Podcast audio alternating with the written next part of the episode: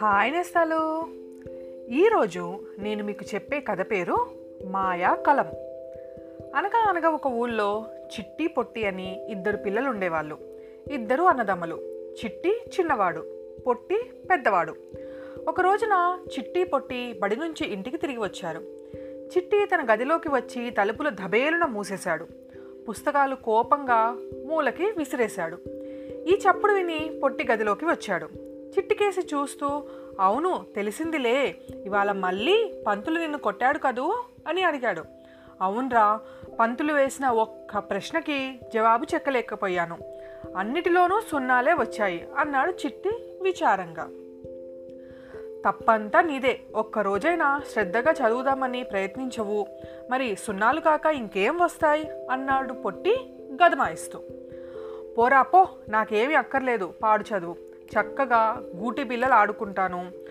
పొలాలెమ్మట వెళ్ళి నేరేడు పళ్ళు కొట్టుకుంటాను అన్నాడు చిట్టి నిర్లక్ష్యంగా. అయితే నీ పని ఇక అంతేలే. రోజు పంతుల చేతిలో దెబ్బలు తిందువు గాని అంటూ పొట్టి బయటకు వచ్చేశాడు. మర్నాడు మళ్ళీ చిట్టి బల్లో దెబ్బలు తిన్నాడు. ఆ వేళ తిన్న దెబ్బలు ఇంటికి తిరిగి వచ్చినా తర్వాత కూడా మరవలేకపోయాడు. చిట్టి తన గదిలో కూర్చుని ఆలోచించడం మొదలుపెట్టాడు. చదవకుండానే పంతులు అడిగే ప్రశ్నలకు జవాబు చెప్పటానికి ఏదైనా ఉపాయం దొరుకుతుందా అని. అలా ఆలోచిస్తూ ఉండగా చిట్టికి చప్పున ఒక ఉపాయం తట్టింది. ఆ ఊళ్ళో ఉన్న పేదరాశి పెద్దమ్మని అడిగితే ఏదో ఒక ఉపాయం తప్పకుండా చెబుతుంది అని. సరే ఈ ఆలోచనతో బయలుదేరి వెంటనే పేదరాశి పెద్దమ్మ ఇంటికి వచ్చాడు. వచ్చి పెద్దమ్మ పెద్దమ్మ చదవకుండానే మా పంతులు వేసే ప్రశ్నలకు జవాబులు రాయటానికి నాకు ఏదైనా చక్కటి ఉపాయం చెబుతావా? అని అడిగాడు. పెద్దమ్మ కాసేపు ఆలోచించి అలాగే నాయన నేనొక మాయాకలం ఇస్తాను. నీ పంతులు ఎంత కఠినమైన ప్రశ్న వేసినా సరే అది నిమిషంలోకి రాసేస్తుంది. నువ్వు చదవాల్సిన పనే ఉండదు అని ఒక కలం తెచ్చి ఇచ్చింది. కలం చూడటానికేమో మామూలు కలం మాదిరిగానే ఉంది. చిట్టి ఆ కలం తీసుకుని సంతోషంతో గూడు ఎగరేసుకుంటూ ఇంటికి బయలుదేరాడు.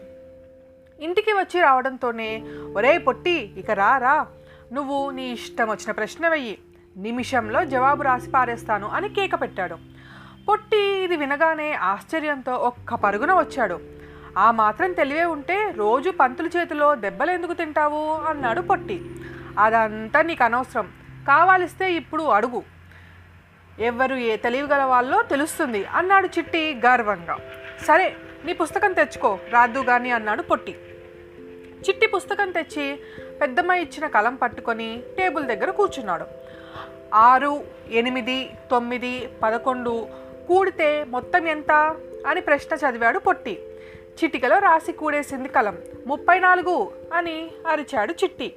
గర్వంగా పొట్టి వైపు చూస్తూ. పొట్టికి సంతోషంతో పాటు ఆశ్చర్యం కూడా వేసింది. రైట్ అన్నాడు. ఇంకో లెక్క చెప్పాడు. పొట్టి నిమిషంలో చేసేసింది కలం. మరో లెక్క మరో లెక్క అంటూ పది లెక్కలు చెప్పాడు పొట్టి. అన్నిటినీ కలం ఇట్టే చేసేసింది. అప్పుడు పొట్టికి ఒక సందేహం కలిగింది. ఏడు? ఎప్పుడు? లెక్కలే చేయగలవాడా? లేదా పాఠాల్లో ప్రశ్నలు కూడా జవాబు చెప్పగలడా? అని. అందుకని కొంచెం సేపు జాగ్రఫీ పాఠంలో ప్రశ్నలు చూస్తానుండు అన్నాడు పొట్టి. ఓ నీ ఇష్టం వచ్చిన ప్రశ్న వెయ్యి. ఎందులోనైనా సరే అన్నాడు పొట్టి. అయితే హిందూ దేశమును గూర్చి నీకు తెలిసిన దంతము వ్రాయము అని ప్రశ్న చదివాడు పొట్టి. కలం వ్రాయడం మొదలుపెట్టింది. గబగబా బంతులు నిండిపోయాయి. పేజీలు నిండిపోయాయి. పుస్తకం నిండిపోయింది. కలం మాత్రం ఇంకా వ్రాస్తూనే ఉంది. పొట్టి చూస్తున్నాడు. కలం నడకని కలంతో పాటు చిట్టి చేయి కూడా వేగంగా నడుస్తోంది. పాపం చిట్టికి చెయ్యి నొప్పి కూడా పుట్టింది. కానీ కలం మాత్రం వ్రాయడం మానలేదు. అబ్బా ఇవాళకి ఇక చాలు లేరా? రేపటి నుంచి చూసుకో స్కూల్లో నా మహిమ అన్నాడు చిట్టి వ్రాయడం చాలిద్దామని. కానీ కలం ఆగితేనా? వ్రాసుకుపోతూనే ఉంది. కలం వ్రాయాల్సిన జవాబు పూర్తి కాలేదు. హిందూ దేశాన్ని గూర్చి వ్రాయడం అంటే మాటలా? అది కాక అది మాయాకలం గనుక దానికి అన్నీ తెలుసు. అందుకని అది ఆగకుండా వ్రాసుకుపోతుంది. పుస్తకం నిండిపోయింది. అందుకని టేబుల్ మీద వ్రాయటం మొదలుపెట్టింది. టేబుల్ నిండిపోయింది. ఇక నేల మీద రాయడం మొదలుపెట్టింది. నేల కూడా నిండిపోయింది. కానీ కలం రాయటం పూర్తి కాలేదు. అది గోడ మీద రాసుకుపోతుంది. కలంతో పాటు చిట్టి చేయి కూడా గబగబా గోడ ఆ చివరి నుంచి ఈ చివరి దాకా పరిగెడుతుంది. ఆఖరికి చిట్టికి ఏడుపు కూడా వచ్చింది. కలం తీద్దామంటే ఎంతకీ ఊడిరాదు చిట్టికి ఏమీ తోచలా. నొప్పి అంతకంతకీ ఎక్కువ అవుతోంది. ఒరే పొట్టి నువ్వైనా దీన్ని లాగివేయరా బాబు అంటూ బావురమన్నాడు చిట్టి. పొట్టి కలం లాగుదామని ప్రయత్నించాడు కానీ అది రాలేదు. రాసుకుపోతూ ఉంది. పాపం తమ్ముడు అవస్థ చూస్తే సరికి పొట్టికి కూడా ఏడుపొచ్చింది. ఎక్కడ దాపరించిందిరా ఈ మాయదారి కలం నీకు? అని అడిగాడు పొట్టి తమ్ముణ్ణి ఓదారుస్తూ. చదవకుండానే ప్రశ్నలకి జవాబు రాసే ఉపాయం చెప్పమంటే మన పేదరాశి పెద్దమ్మ ఇచ్చిందిరా అంటూ మళ్ళీ బావరమన్నాడు చిట్టి. అప్పుడు గ్రహించాడు పొట్టి. ఇదంతా పెద్దమ్మ వేసిన ఎత్తేనని. ఓ అదా సంగతి. శ్రద్ధగా చదువుకుంటానంటే కలమ్మది వదిలిస్తుందేమో అన్నాడు పొట్టి. ఇంత బాధపడాలని తెలిస్తే అట్లాగే చదువుకుంటానని చెప్పేవాడినిగా పెద్దమ్మతో అన్నాడు చిట్టి ఏడుపు దిగమింగుతూ. చిట్టి ఈ మాటలు అంటుండగానే అది అలా దారికి రా. శ్రద్ధగా చదువుకుంటే ఎంత మంచిదో ఎప్పుడైనా తెలిసిందా? అంటూ ప్రవేశించింది పేదరాశి పెద్దమ్మ. చిట్టి పొట్టి ఏడుపు చూసేసరికి పెద్దమ్మకు కూడా జాలి వేసింది.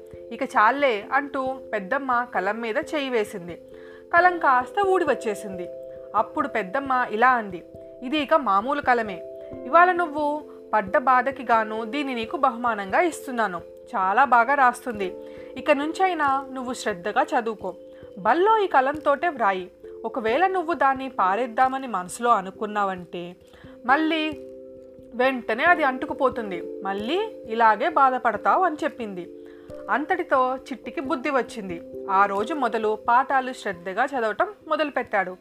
మర్నాడు నుంచి చిట్టి బల్లో అన్నిటిలోనూ ఫస్ట్ మార్కులే. ఇది నేస్తాలు మన మాయాకలం కదా. మళ్ళీ ఇంకొకరితో రేపు కలుసుకుందాం. మీ జాబిల్లి